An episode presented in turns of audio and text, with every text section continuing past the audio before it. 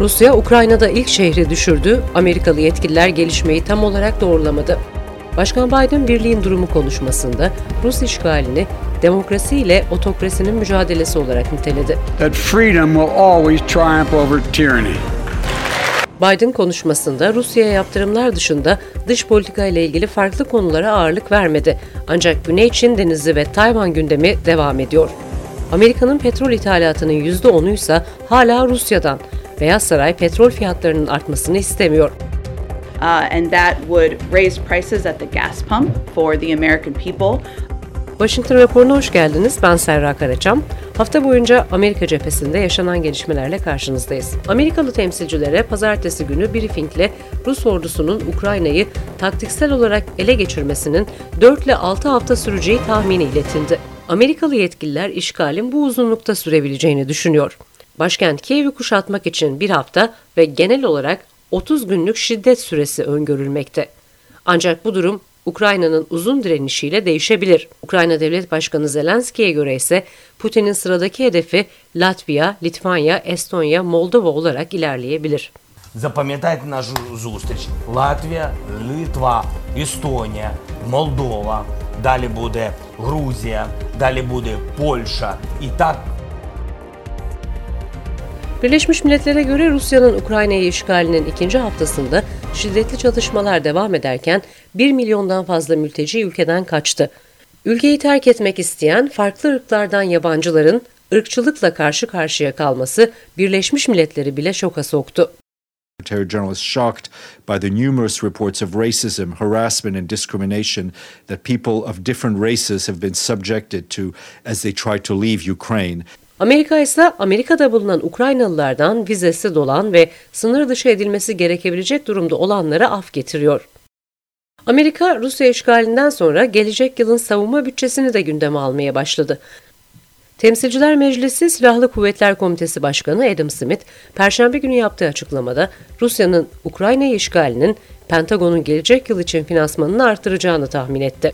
Smith, bütçe için hiç şüphesiz düşündüğümüzden daha büyük olması gerekecek.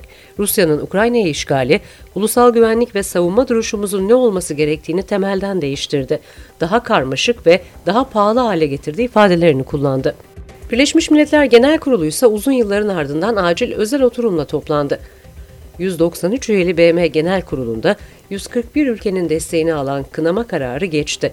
Kararın bir kınamanın ötesinde bağlayıcılığı bulunmuyor.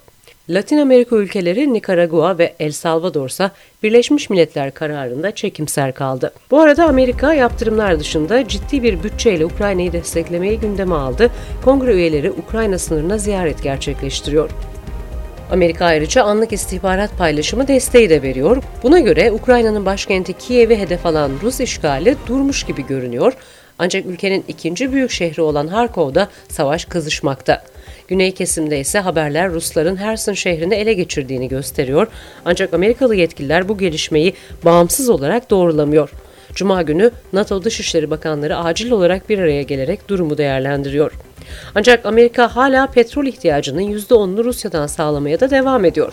Beyaz Saray sözcüsü Can Saki, Rusya'dan alınan petrolle savaşın finansmanına katkı sağlandığını hatırlatan gazetecinin sorusuna, odak noktamız attığımız her adımın Başkan Putin üzerindeki etkiyi en üst düzeye çıkarması ve Amerikan halkı üzerindeki etkisini en aza indirmesini sağlamaktır yanıtını vererek benzin fiyatlarının artmasını istemediklerini duyurdu.